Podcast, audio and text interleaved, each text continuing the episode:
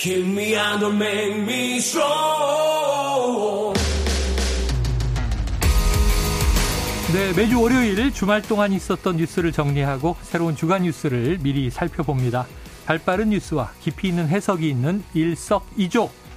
자, 오늘은요. 김준일 뉴스톱 수석 에디터 그리고 양지열 변호사와 함께하겠습니다. 두 분 어서 오세요. 네, 안녕하세요. 그래서 원래 일석이조인데 음.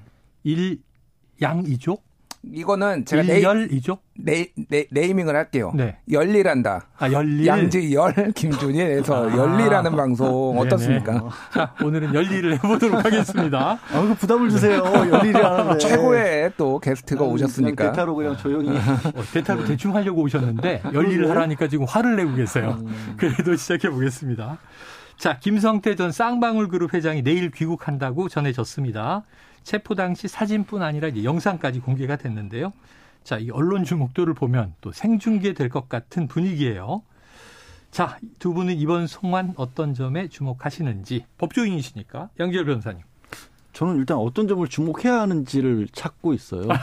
왜냐면 이제 너무 많이 얘기들을 부풀, 부풀렸다기보다 많이 얘기가 나왔는데 네네.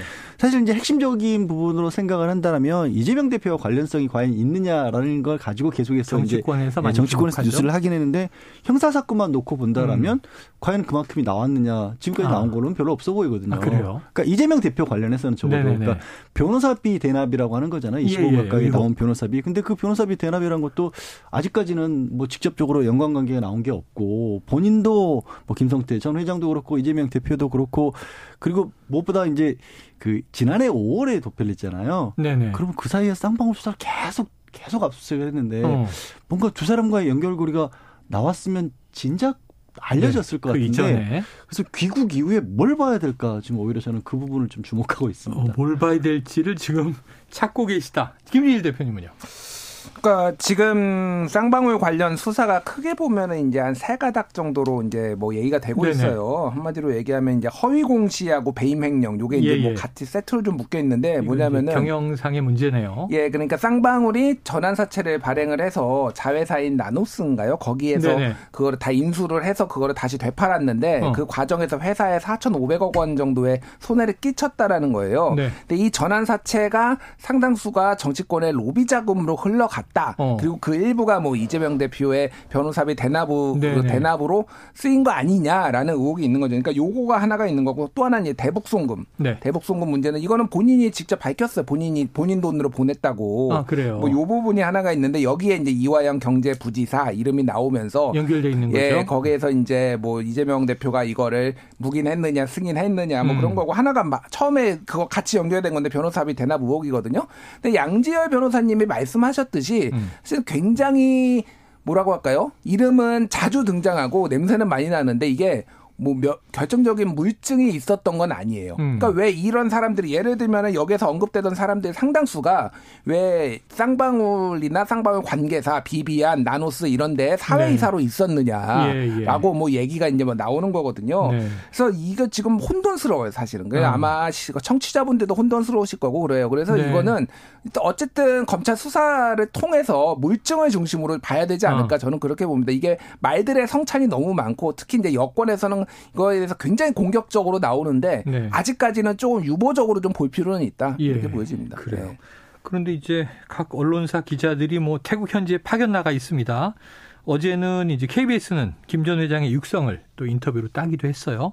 그 인터뷰 내용을 보면 검찰 압박 때문에 한국행을 결심했다. 이런 내용이 있어요. 이건 어떤 네. 의미예요? 아니 본인이 그 인터뷰를 하면서 KBS 단독 보도였죠. 네. 지금 뭐 방콕 태국 특파원 가 계신. 그 기자분은 단독으로 보도를 한 거고 거기에 뭐 배우자도 그렇고 동생이라든가 이런 식으로 다 구속이 됐고 영장이 청구가 될 것 같다라는 어. 식의 얘기를 하잖아요. 그런데 또 이게 언론을 통해서 알려진 도피 생활 한 거 보면 딱히 막 숨어서 지낸 것 같지도 않아요. 네네. 잡힌 골- 것도 그렇고. 골프 치러 가다가 잡혔다잖아요. 한국인들이 많이 가는. 네. 그러니까 이게 도대체 뭐 어떤 식으로 도피 생활을 했다는 건지. 네네. 근데 생중계에 되다시피 한 내용들 보면 언론에서는 뭐 한국에서 음식도 배달시켜 먹었고 네. 뭐, 뭐 심지어 뭐 유흥업 관련된 얘기도 나오고 네. 굉장히 개인적인 또 어떤 피의자 한 사람에 대해서 이렇게까지 사생활에 가까운 정도의 내용까지 네. 보도가 됐나 싶은 내용인데 좀 전에 이제 김준일 에디터께서도 말씀을 하셨지만 결정적인 것들이 나왔다기보다 이게 전방위적으로 쌍방울에 대한 압박이 있었기 때문에 그 부분을 더 이상은 견디기 어려웠다라고 네, 판단을 네. 한게 아닌가. 뭐 본인 얘기가 그렇으니까 그렇죠. 아, 본인 얘기는 음. 그러니까 사실은 또 다른 인물은 이제 송환을 거부해서 소송을 해야 된다는 거잖아요. 근데 소송이 별로 실익이 없어요. 아 그래요. 그러니까 여권 무효화를 하게 되면 아. 거기서 내가 체류 자격이 있는지 없는지만 따지는 거거든요. 네네네. 그래서 검찰에서도 범죄인 인도 조약에 의존하지 않고 아. 그냥 태국 법원이 알아서 판단해 달라라고 했는데 추방하면 김 성태 전 회장이 보기에도 요건이 없으니 내가 체류 자격이 있단 아하, 말 법원에 가서 무슨. 얘기를 하겠어요. 그러니까 마음을 바꾼 거죠. 그래요. 자, 지금 말씀하신 대로 보도가 좀 혼란스러운 점이 있습니다. 뭐 무장 경호원을 대동하고 생활했다. 뭐 이런 음. 보도도 있고 영화 장면 같은 이 그림들도 있는데 자, SBS 보도에 의하면 체포되기 전까지는 정치적 망명까지 알아봤다는 김 전 회장. 자, 체포 이후에는 상당히 좀 순순히 협조하는 것처럼 보입니다.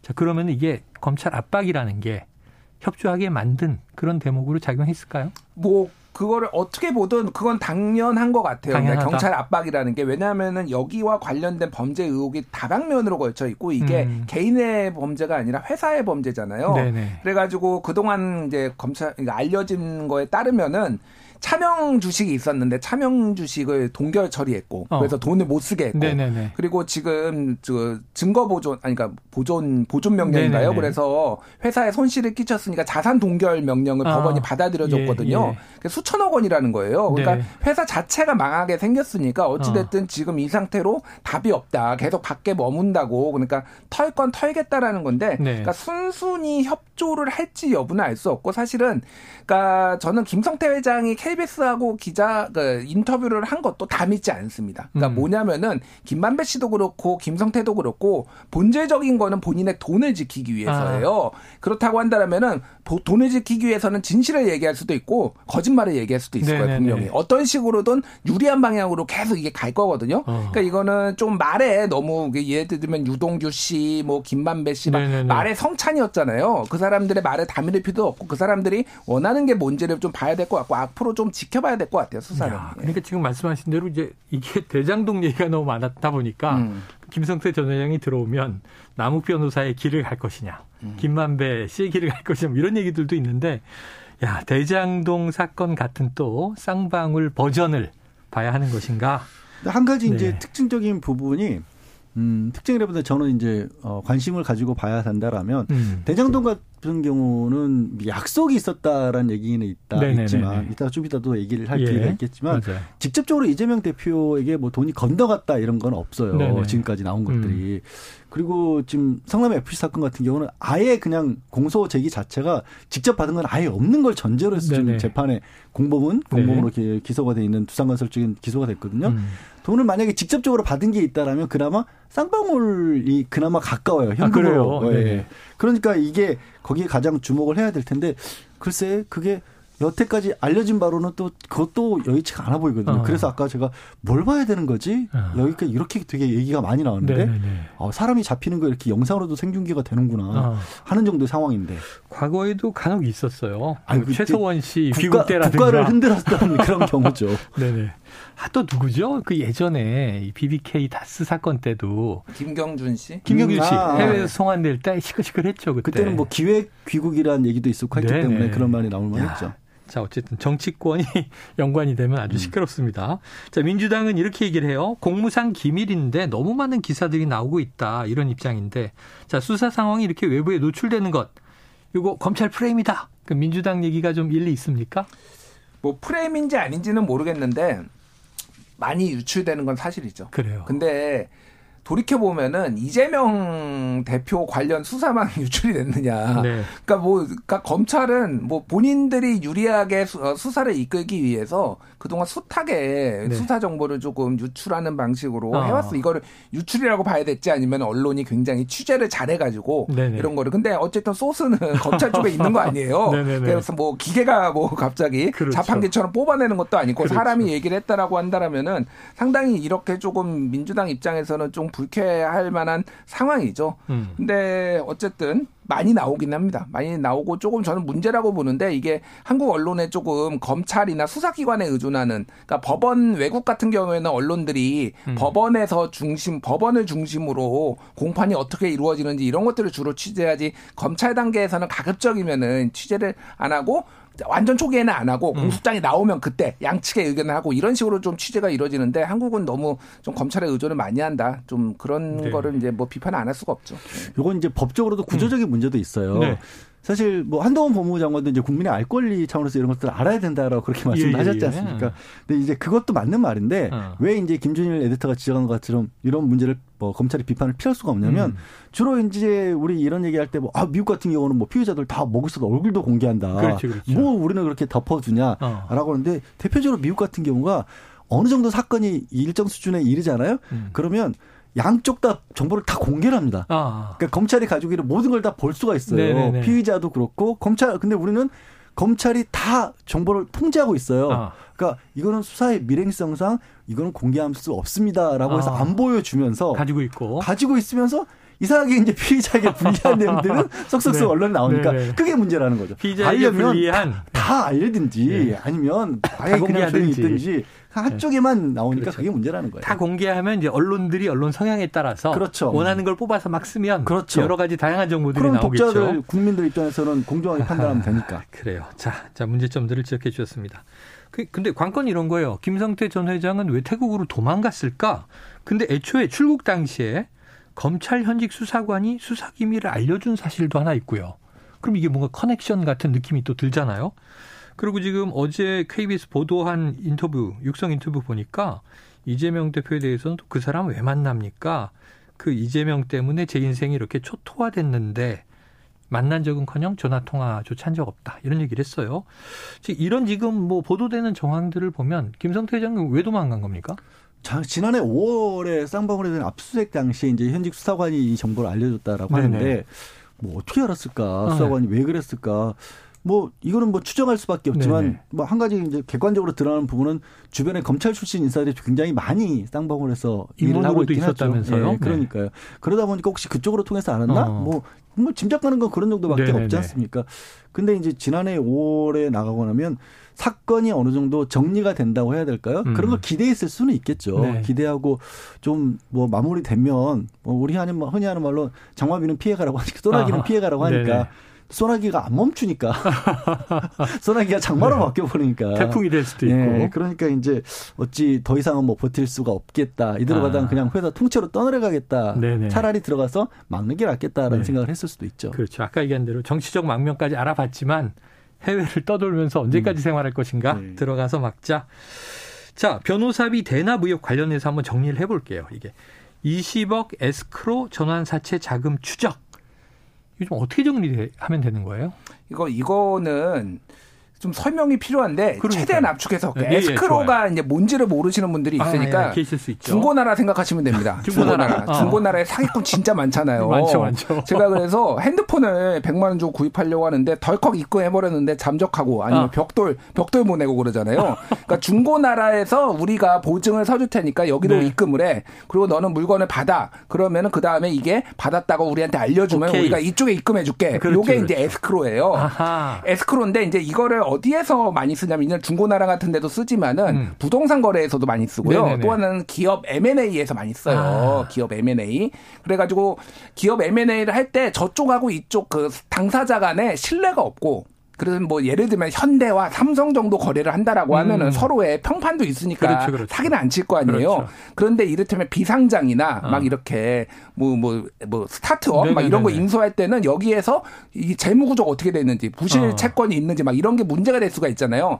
그러니까 일단은 여기에 에스크로 제 3자한테 돈을 넣어줄 테니까 걸어놓고. 이게 확실한지 여부를 너희가 정말 깨끗한지 우발적인 채무는 없는지를 다 보고 확인한 다음에 여기다 송금을 해주는 기업을 인수합병할 때. 컨펌 하면 그 돈이 이제 네. 쏴진다 이거죠. 자, 그런데 이제 이게 어디서 왜 이 얘기가 나오냐면은 그 이태영 변호사라고 네. 그 이제 이- 이재명 대표 그 경기도지사 시절에 공직선거법 위반으로 대법에서 무죄가 났잖아요. 네, 2심에서 네. 유죄 났다가 네. 그거를 주, 주도했던 그 변호사비 대납 의혹이 23억 원을 받았는데 그거 외에 20억의 전환 사채를 받았다 이런 변호사비 대납 의혹에 어. 이병철 씨 육성 녹취 뭐 이런 게 있었잖아요. 네네네.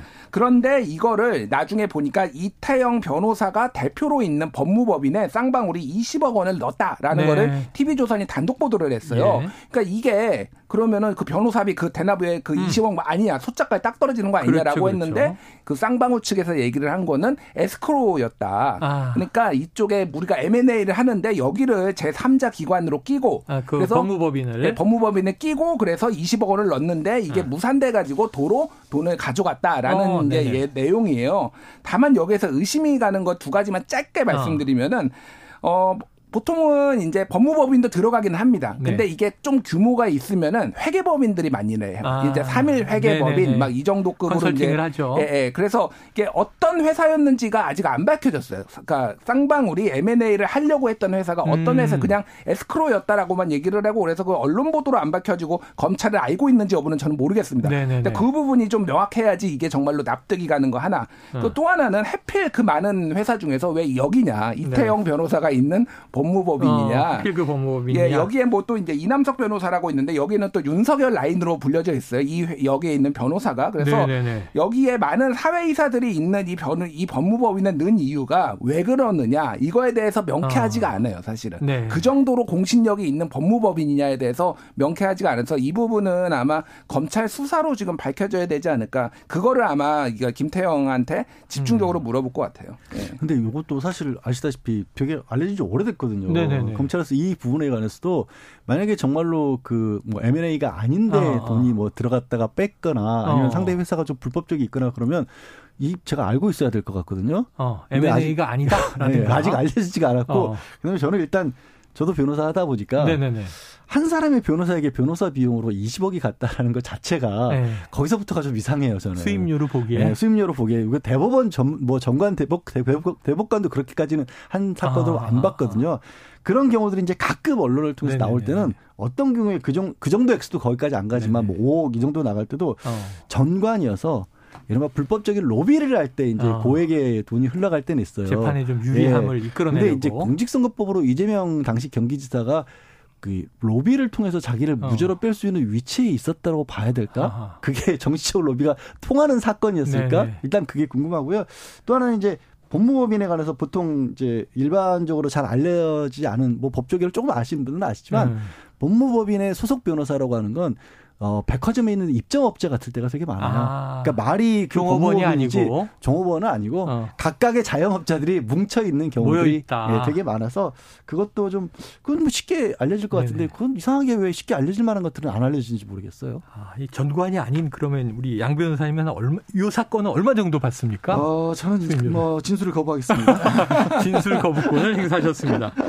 그래요. 참 여러 가지 복잡하고 묘합니다. 이게 윤석열 대통령의 이 핵심 측근이다 하는 이남석 변호사 이름도 나오고 이, 이 이름이 이제 윤우진 전 용산 세무서장 사건 당시에 이 저 윤석열 검사가 남석이라고 이렇게 추천했다는 인물로 등장하잖아요. 음. 그 이름들이 참 양쪽에서 자꾸 나와서 그러니까 요거를 네. 짧게 좀 말씀드리면은 쌍방울이 뭐 이를테면은 정치권이나 검찰 쪽에 줄을 댄 거는 맞아요. 네네. 지금 사회이사로 등록된 사람들 상당수가 검사 출신이고 그렇죠. 남부지검 아니면 대검 중수부 출신이거든요. 음. 그러니까 이거를 이를테면은 이재명만 이렇게 하, 뭐 이재명 쪽만 로비를 했는지 안 했는지 모르겠으나 하려고 음. 한게 아니라 검찰 출신들 윤석열 라인 검찰 출신들도 지금 여기 쌍방울 사회이사로 상당수가 들어가 있고 음. 네네네. 사회이사 회의에 한 번도 참석 안 했는데 보수는 꼬박꼬박 들어와 있고 어. 막 이런 거예요. 네네. 사실은 이 수사가 제대로 되려면은 물론 이 이재명 대표와 관련된 것도 해야 되지만은 해야 되지만. 이 사회이사들 이 검찰 수두룩한 검찰 출신들은 도대체 네. 사회로 안, 사회이사로 앉아서 뭘 냈느냐 이 부분도 해야 되는데 이게 대장동 사건하고 판박이에요. 대장동도 50억 클럽 네. 검찰 법조인들 엄청 많이 뭐 언론인들도 받았지만 이게 있잖아요. 여기 박영수 뭐전 특검 제대로 어. 수사가 안 되고 있다. 네. 계속 얘기가 나오는데 검찰이 지금 제대로 수사를 안 하고 있다 비판이 있잖아요. 네. 좀 비슷한 구조입니다. 상당히. 지금. 대법관, 네. 검사장 막 나오죠. 그러니까 우리 어떤 기업이 사실 뭐 쌍방울 같은 경우가 논란이 많이 됐던 게 굉장히 공격적인 M&A로 막 음. 황사들 많이 흡수를 해가면서 김성태 전 회장 시절에. 논란이 많았고 그게 결국 또 수사로까지 이어진 측면도 있는데 M&A 할 때 왜 검사들이 이렇게 많이 필요할까? 그리고 이제 이 기업이라는 데가 과연 권력의 줄을 대려고 한다라면 음. 어디에 줄을 대려고 하는지가 네네. 이 명단에서 사실 단적으로 아, 보인다. 그래요? 그 대장동국도 마찬가지로 김준일 대표 지적을 하셨지만 그래서 그러면 저는 이 생각도 들어요. 이건 뭐 이재명 대표를 뭐 지금 뭐 옹호한다 이런 발언을 음. 넘어서서 그 사람이 이렇게 가까이 어울리는 무리라는 게 있잖아요. 그렇죠. 그 구성하고 지금 이재명 대표의 구성이 참 안 맞아 보여요. 아. 쌍방울도 이 구성하고 민변 출신의 지자체장하고 이게 네네. 같이 맞아 떨어질까? 이거를 다 했다라면 어 김성태 전 회장도 그렇고 김만배 지금 대주주 같은 경우도 참 대단한 인물이죠. 양쪽을 네. 다 왔다 갔다 했다라면. 양쪽에 다 우리가 흔히 정치권에 뭐큰 이제 대자본이 사업을 할 때 옛날입니다. 옛날에 보험을 든다. 뭐 이런 얘기를 하면서 양쪽에다 이제 로비 자금을 준다는 얘기들을 흔히 했고 영화에 나오는데 자, 이게 실체는 무엇인지 아주 궁금합니다. 지금 문제는 현대 이런 일이 벌어지고 있다는 거죠. 자, 지난주에 정영학 녹취록이 대대적으로 전문 공개가 됐습니다. 이게 1300여 쪽 된다고 하는데 저는 뭐 다 읽어보지도 못했고요. 두 분은 다 읽으셨으리라 생각을 하고 어, 이 기사들이 이제 조금씩 쪼개져서 나오고 있는데 두 분은 어느 대목에 주목하셨는지를 들어볼게요. 김 에디터님. 죄송한데 제가 다는 못 읽었어요. 네, 저도 아직 아직이요? 너무 많아서 1300쪽 그래서 이렇게 좀 훑어봤습니다. 네. 네네네. 그러니까 주로 그런데 이들의 관계에 저는 눈 눈길이 가더라고요. 네, 관계. 그러니까 정영학 정영학은 본인은 이, 이 녹취록을 공개함으로써 어, 하려는 음. 얻으려는 게 뭐냐면은 나는 심부름만 했다예요. 그러니까 아, 각자 아. 욕망이 담겨 있어요. 네네네. 그러니까 각, 그러니까 정영학은 나는 심부름만 한 거기 때문에 죄가 적다라는 걸 증명하기 위해서 아하. 이거를 공개를 하고 녹취를 해왔던 거고 김만배하고 남욱하고는 사이가 정말 안 좋았구나. 네네네. 끊임없이 김만배가 남욱을 네. 공격하고 저격하고 견제하고 이런 게 보여요. 네. 그러니까 이 사업의 주도권을 가지고 2014년에 처음에 시작했을 때 음. 원래는 남욱이 설계한 판이었는데 김만배가 굴러 들어온 돌이 네. 사업권을 다 가져가는 이런 예. 모양새라서 남욱도 김만배를 싫어하고 어. 김만배도 남욱을 견제하고 뭐 이런 사- 정황들이 있었다라는 거 하나고 음. 어쨌든 전방위적으로 어, 로비를 했다라는 거는 여러 가지 정황으로 다 얼마 썼어 얼마 썼어 그리고 돈 각출해 가지고 로비하는 데 쓴 이런 것들이 보이거든요. 네. 그래서 일단 이재명 수사도 수사인데 그 부분을 전방위적으로 지금 다 봐야 되는 거 아닌가 검찰이 지금 한쪽만 지금 너무 집중하는 거 아닌가 이런 생각이 좀 많이 들었습니다. 그래요. 일단 이게 뭐 수사의 단서죠. 근데 2012년부터 2020년까지 주로 2012년 무렵하고 2020년 가까운 무렵 오래됐네요. 그 무렵에 8년 가까이 되는 대- 상황에 1,300쪽 가량의 녹취가 어. 있다라면 아무리 감추려고 해도 어떤 전말 같은 것들이 보여야 예, 하거든요. 윤곽이 드러나겠죠. 윤곽이 좀 보여야 되는데 그 윤곽들이 지금까지 집중적으로 언론에 보도된 것과는 상당히 다른 얘기들만 그래요? 많이 나오고 네. 있어요. 그리고 무엇보다 뭐 이재명 대표에 대한 수사는 수사를 진행하고 있으니까 음. 검찰이 워낙 강력하게 밀어붙이니까 그렇다 치더라도 예. 왜 2012년, 2020년도에 나온 얘기들을 보면 그 사람들이 그 사업을 하는 과정에서 어디에 신경을 쓰고 있고 뭐, 뭐 법조계도 그렇고 아. 언론에도 그렇고 돈이 이미 건너간 부분도 있고요. 네네네. 또 남욱 같은 경우에는 조금 전에 얘기하신 것처럼 뭐 예를 들어서 고양지구에서 네. 어 이게 예보로부터 고발당해가지고 수사를 받다가 그걸 김만배 대주주가 이게 누군가 동원을 해서 그 녹취록에 따르면 네. 그냥 가보면 나올 것이다라고 해서 실제로 수사 안 받고 한 번인가 출석했다 돌아가고 한 번인가는 그냥 무혐의 처분 됐다는 거 어. 아니에요. 그러니까 이런 것들은 완성된 범죄죠. 범죄가 맞다라면 음. 그렇죠. 돈도 이미 건너갔다라는 예, 얘기도 예, 되게 예. 많이 나오고 예. 뭐, 뭐, 어디, 어디 저- 지방자치단체 국장 같은 경우는 돈 너무 많이 밝힌다라는 어. 얘기도 나오고 있고. 네. 그런데 그렇게 따지면 완성됐고 단서로 짜지면 추적할 만한 것들이 더 많은데. 아, 덩어리들이 막 덩어리들이. 더 많아 보이는데 왜 우리가 그 얘기들은 지난해 11월 이후 이제야 알게 됐지? 어. 지난해도 아니군요. 이미 네, 이제 네. 2년 전이 돼버렸네. 지지난해죠. 지지난해. 대선 전에 이제 딱 주구장창. 이재명 대표 얘기만 나왔었는데 어. 알고 보니까 이렇게 참 많은 얘기들이 있었네. 네. 네, 싶은 거죠. 그래서 지난주 금요일에 장윤성 기자가 출연해서 네. 이걸 자신이 훑어보니 어마어마한 범죄의 대서사시가 그려질 것 같다 이런 얘기를 또 전하기도 했습니다. 알겠습니다. 자, 우선 이재명 당시 성남시장 관련해서 이런 얘기가 나와요. 성남시장실이 지금은 4층인데 당시엔 2층에 있었다고 해요. 2층이 우리를 싫어한다. 2층은 몰라야 한다. 이런 말들만 보면 이재명 시장은 좀 거리두기를 하고 몰랐던 거 아니냐 하는 궁금증도 생기는데 이걸 딱 단면을 잘라서 얘기하기는 어려울 것 같고 보시기엔 어때요? 그러니까 이게 진짜로 말씀하셨듯이 단 단면만 잘라서 하면은 별 네. 희한한 얘기들이 다 다 나와요. 수 있어요. 그러니까 이거를 전체적으로 틀을 봐야 되는데 네. 이재명 당시 시장이 모르게 좀더 해먹으려고 했던 정황들은 어, 여기저기서 여기저기서 나온다. 계속 나와요. 네네. 그러니까 그러니까 이 부분에 있어서 이재명 시장이 약간 견제를 하거나 음. 이건 승인을 안 해줄 것 같은 그런 건데 네. 사실 저는 이제 그것도 있지만 이재명 시장이 이 상황이 되기까지 음. 이를테면은 법적으로 책임을 전에 이, 이렇게 해먹는 거를 정말로 좀 정치적으로 도의적으로 이렇게 네. 모르고 있었다라는 것 자체가 저는 이게 좀 문제가 있다라고 봐요. 그러니까 개인적으로 이게 예. 이게 그러니까 사실 이제 이게 법적으로 문제가 됐지 어땠지는 모르겠으나 이를테면 유동규, 남욱 뭐이 일당들이 음. 이렇게 이 몇천억씩을 가져가는 이 구조에 대해서 정말 이렇게 아무것도 몰랐다? 음. 이것도 저는 좀 정치적으로는 상당히 조금 뭐라고 책임을 져야 되는 부분이 아닌가? 그게 책임이 어떤 건지는 모르겠으나 그런 생각은 들더라고요. 그래서 음. 이것도 역시 좀 지금 단, 단편만 보고 우리가 판단하기는 정말 네네. 쉽지 않다. 저는 그래서 그렇게 생각이 자, 됩니다. 아까 예. 양 변호사님 말씀해 주셨지만 다른 범죄들의 정황들이 막 나오는데 그것들은 검찰의 수사 의지가 있는 거냐 이 의문 하나 제기하셨으니까 지금 대장동 일당이 사업권을 가져오는 과정도 있잖아요. 네. 처음에는 민간 사업자 이모 씨가 있는데 그걸 법조인들이 차지하고 김만배 씨가 마치 그 전체 총괄 관리자처럼 들어오고 막 이런 흐름들이 있는데 민주당 일각의 문제는 녹취록에 김만배 씨는 2025년에 이재명 대표 측에 이 지분을 다 건네기로 했다. 이런 내용이란 말이에요.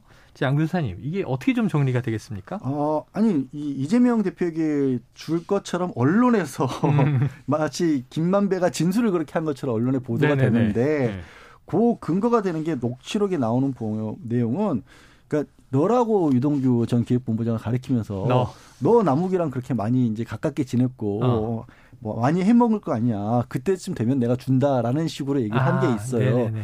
근데 그거를 언론에서는 물론 뭐 검찰에서 유동규, 정진상, 김용 이 세 사람을 굉장히 가깝다라고 검찰에서 묶었던 바도 있긴 하고 네, 유동 동규네. 네, 표현하죠. 표현도 어. 쓰기도 했다라는 표현도 있으니까 거기서 너라고 했던 유동규에게 너라고 했던 걸 갑자기 이재명에게 주기로 했다라는 식으로 바꿔버린. 거예요. 그래서 이제 아까도 얘기했지만 뭐 아직 사건의 전말이 드러났다라고 하기에는 뭐 결론은 안 내려졌지만 네. 지금 언론 보도 흐름을 쭉 보면요. 음. 처음에 지지난해 처음 문제가 나왔을 때 가장 음. 많이 제기가 됐던 부분은 조금 전에 김준일 에디터가 지적한 것처럼 왜 이 많은 돈들을 민간업자들이 더 가져갈 수 있도록 했냐. 네. 설령 아무리 5천억 가량을 성남시가 가져갔더라도 그래도 이 부분이 문제가 있다라고 많이 다퉈졌어요. 음. 그러다가 그것만 가지고 물- 논란이 이 그 수사를 하기가 좀 뭐 부족한 부분이 법적으로는 있었는지 네, 네. 계속 뭐 정치상 김영호 지금 정치자금법 위반으로 지금 기소를 했고 예. 뇌물을 약속했다는 쪽으로 그러니까 돈을 직접적으로 받은 쪽으로 계속해서 수사를 했었는데 음. 그게 잘 안 나왔던 모양이에요. 뭐 짐작이지만 아직도 뭐 포기했다고 보기는 어렵지만 400억 가량을 약속했다 이런 얘기가 나왔지만 요즘에 다시 언론 보도의 흐름을 보면 다시 지지난해 7월에 처음 나왔던 그러니까 배임 쪽으로 다시 좀 돌아가고 있는 네. 것 같거든요. 근데 그러면 또 문제가 생겨요. 그럼 왜 민간업자들이 그렇게 가져가는 걸 만약에 그게 문제가 있다라면 음. 이재명 시장이 방치를 했냐? 본인이 가져갈 게 뭐 있었을까? 뭐 이득이 있었을까? 요게 또 안 풀리면 이것도 안 어. 풀어지는 거거든요. 네. 지금 사실은 아직까지도 처음 돌, 빙빙빙 돌고 있어요, 돌고. 음. 돈을 가져갔다는 것도 안 나오고 약속을 한 것도 명확치가 않고 근데 민간업자들이 이렇게 많이 가져간 거에 있어서 과연 알고 그 부분이 집중이죠. 네. 알고 이렇게 많이 가져가도록 했을 것이냐.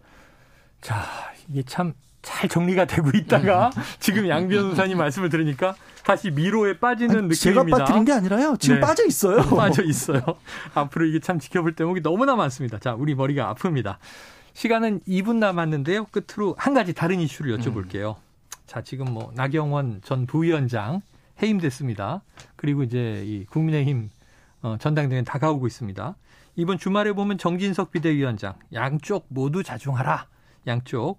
자, 찐윤, 진윤, 머륜, 비윤, 반윤 막 등장했는데 저김 에디터님 네. 어떻게 최종 정리 될까요? 전당대회 전에. 알 수 없죠. 알 수 없는데 그러니까 지금 프레임이 두 개인 것 같아요. 하나는 반윤이다라고 네. 나경원 의원을 전 의원을 얘기를 하는 것과 그렇죠. 아니다 우리는 반간신이다. 어, 우리가 진짜 친윤이다. 우리가 진짜 어, 친윤이다라는 네. 요두 개의 프레임이 지금 격돌하고 예, 있다. 격돌하고 있다라고 봐야 될 것 같아요. 그래서 음. 윤석열 대통령에 대해서 공격을 안 하잖아요. 나경원 네. 의원이. 그가 오늘 또 아랍에미리트 40조 뭐 예, 사- 예, 예, 예. 40조 원 관련해서 굉장히 뭐 가슴이 벅차오른다 이런 음, 얘기도 했거든요. 그게 이제 당원들한테 얼마나 먹힐 것인가 네. 요거가 이제 가장 중요할 것 같아요. 그래서 좀 계속 나올 것 같은데 근데 다만 장재원 의원이 계속 전면에 나서 가지고 하는 수, 네, 하는 네. 순간 이게 윤핵관 반윤핵관 프레임이 더 공고하게 될 가능성이 있다. 차라리 전략적으로 네. 오히려. 장재원 의원은 좀 이선 후퇴하신 게 낫, 네네. 이 전선에서는 후퇴하는 게 낫지 않나 그런 생각이 아까 듭니다. 일부 뉴스에 그런 얘기했는데 또 장재훈의 아들이 도와주질 않아가지고 아, 저는 아까 그 얘기에서 뼈 윤이란 말까지 들었어요. 뼈윤 뼈윤도 있어요. 뼈속까지. 뼈속까지. 그래서 뭔 윤이 이렇게 그럼 이게. 시간이 정말 뭐몇 초 안 남았으니까 저이 양 변호사님은 한 가지 네. 나경원 전 의원 나옵니까? 등 떠밀려서 나올 것 아, 같아요. 등 떠밀려서 안 나올 네. 수 없게 됐다. 네. 네. 알겠습니다. 그 예측까지 받아두고 저희가 다음에 한번 또 뚜껑을 열어보도록 하죠. 자, 오늘 김준일 뉴스톱 수석 에디터 그리고 양지열 변호사와 일석이조 아까 뭐라 그랬죠? 열일? 열일. 네, 열일 어, 콤비. 열일한다. 연일까지는 못 해드리고 한 아. 7일 한 것 같습니다. 왜 최선을 다하지 않았어요? 죄송해요. 네, 여기서 정리하겠습니다. 오늘 말씀 고맙습니다. 네, 고맙습니다.